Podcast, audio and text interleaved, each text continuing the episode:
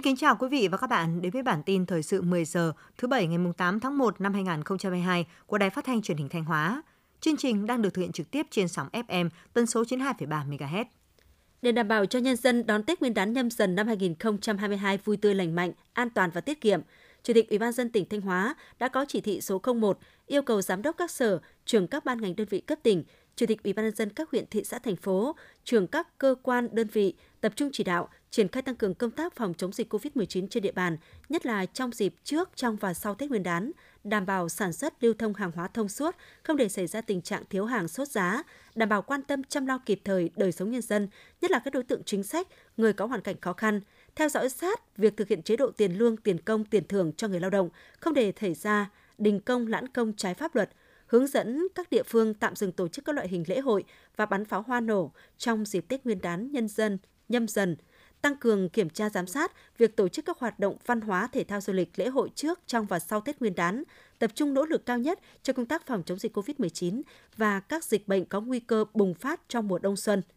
tăng cường công tác điều tiết, tổ chức quản lý chặt chẽ hoạt động vận tải, phục vụ nhu cầu đi lại của người dân trong dịp Tết, đảm bảo an toàn giao thông, an toàn cháy nổ, giữ vững an ninh chính trị, trật tự an toàn xã hội.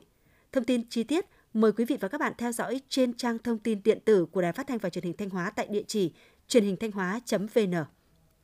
Thực hiện nghị quyết số một trăm hai mươi tám của Chính phủ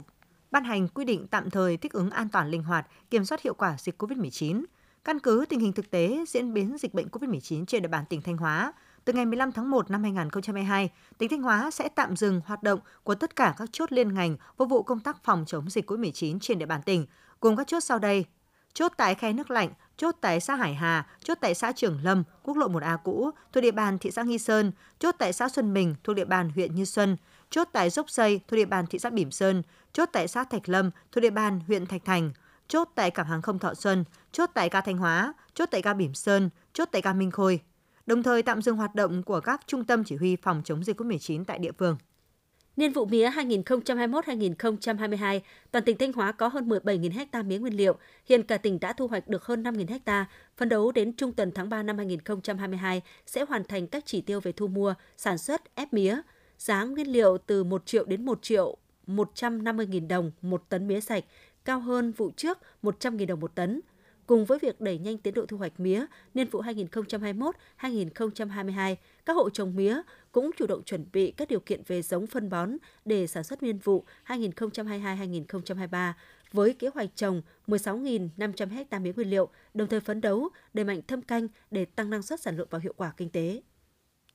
Ủy ban nhân dân tỉnh Thanh Hóa vừa ban hành kế hoạch số không một về việc thực hiện quyết định số một nghìn sáu trăm sáu mươi tư của Thủ tướng Chính phủ phê duyệt đề án phát triển nuôi trồng thủy sản trên biển đến năm hai nghìn không trăm ba mươi, tầm nhìn đến năm hai nghìn không trăm bốn mươi lăm. Theo đó, tỉnh Thanh Hóa phấn đấu diện tích thủy sản nuôi biển đạt bốn nghìn ba trăm ha vào năm hai nghìn không trăm ba mươi. Kế hoạch số không một cũng đặt ra các mục tiêu cụ thể như: đến năm hai nghìn không trăm ba mươi, thể tích lồng nuôi đạt bảy mươi nghìn mét khối, đối tượng là cá song, cá giò, cá chẽm, cá chim vây vàng, hồng mỹ và tôm hùm. Tổng sản lượng thủy sản nuôi biển đạt mười bảy nghìn một trăm năm mươi tấn. Đến năm hai nghìn không trăm bốn mươi lăm, thủy sản nuôi biển trở thành bộ phận quan trọng trong ngành thủy sản và có đóng góp lớn về giá trị kinh tế biển.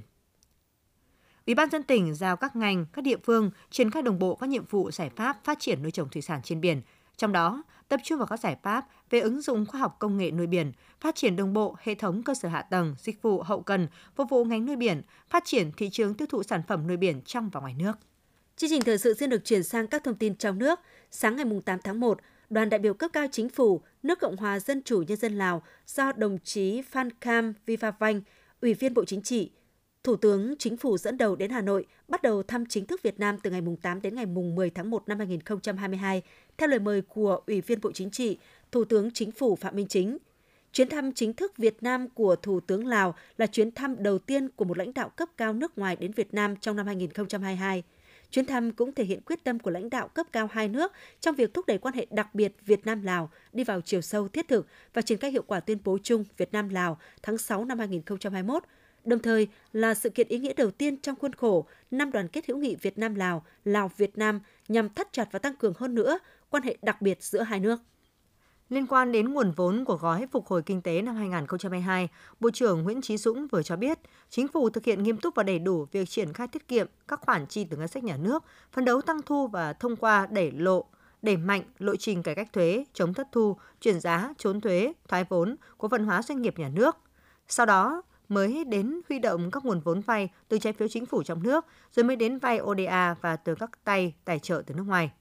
Đáng chú ý, Bộ trưởng Bộ Kế hoạch và Đầu tư thông tin năm hai nghìn không trăm hai mươi hai sẽ thực hiện và giải ngân khoảng bốn mươi hai phần trăm tổng số vốn của chương trình. Phần còn lại sẽ thực hiện và giải ngân trong năm hai nghìn không trăm hai mươi ba.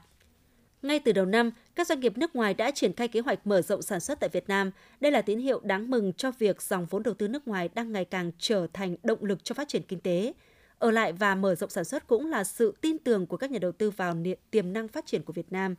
Thu hút những dự án ép đê i là mục tiêu quan trọng, nhưng làm sao để các doanh nghiệp ép đê i hiện hữu gắn bó và tạo thành những chuỗi sản xuất kết nối với cộng đồng doanh nghiệp trong nước mới là mục tiêu để dòng vốn này gắn chặt hơn với nền kinh tế Việt Nam.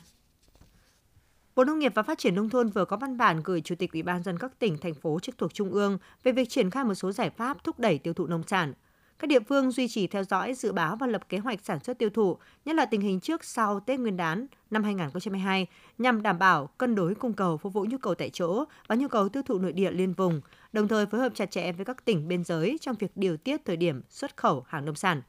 Bộ Nông nghiệp và Phát triển Nông thôn cũng đề nghị các tỉnh, thành phố quan tâm chỉ đạo việc quy hoạch xây dựng các trung tâm logistics nông sản, hệ thống kho lạnh gắn với vùng nguyên liệu nhằm phân loại, sơ chế, bảo quản, nâng cao giá trị và bảo đảm chất lượng nông sản trước khi tiêu thụ xuất khẩu. Các địa phương xây dựng phương án tổng thể chế biến nông sản theo từng vụ mùa, đa dạng sản phẩm, nâng cao giá trị gia tăng gắn với xây dựng chỉ dẫn địa lý, xây dựng thương hiệu nông sản. Tổ chức Nông lương Liên Hợp Quốc (FAO) cho biết, trong năm qua, giá lương thực trên thế giới đã tăng hai mươi tám phần trăm lên mức cao nhất một thập kỷ. Sự tăng giá lương thực đã góp phần làm gia tăng tình trạng lạm phát trong bối cảnh nền kinh tế trên toàn cầu đang phục hồi sau đại dịch covid mười chín và khiến cho những người dân nghèo gặp rủi ro tại những quốc gia dựa vào nhập khẩu để phát triển kinh tế.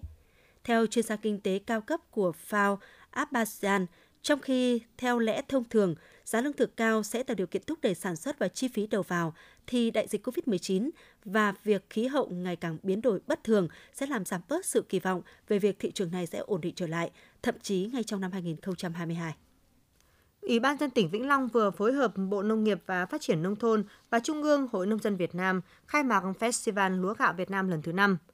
Theo ban tổ chức, đây là dịp để doanh nghiệp giới thiệu sản phẩm, tìm kiếm đối tác, góp phần phát triển ngành công nghiệp chế biến ở địa phương và khu vực đồng bằng sông Cửu Long. Sự kiện góp phần thúc đẩy phát triển sản xuất lúa gạo chất lượng cao, nâng cao chuỗi giá trị trong sản xuất lúa gạo, từng bước hướng đến sản xuất lúa hữu cơ, lấy tăng trưởng xanh làm nền tảng, bảo đảm an ninh, an toàn thực phẩm và thích ứng với biến đổi khí hậu tại vùng đồng bằng sông Cửu Long. Đây cũng là dịp tôn vinh, khẳng định thành quả lao động không mệt mỏi của nông dân, trí thức, doanh nhân kinh doanh lúa gạo, từ đó tạo niềm tin để xây dựng thành công hơn nữa thương hiệu gạo Việt nói chung và gạo Vĩnh Long nói riêng.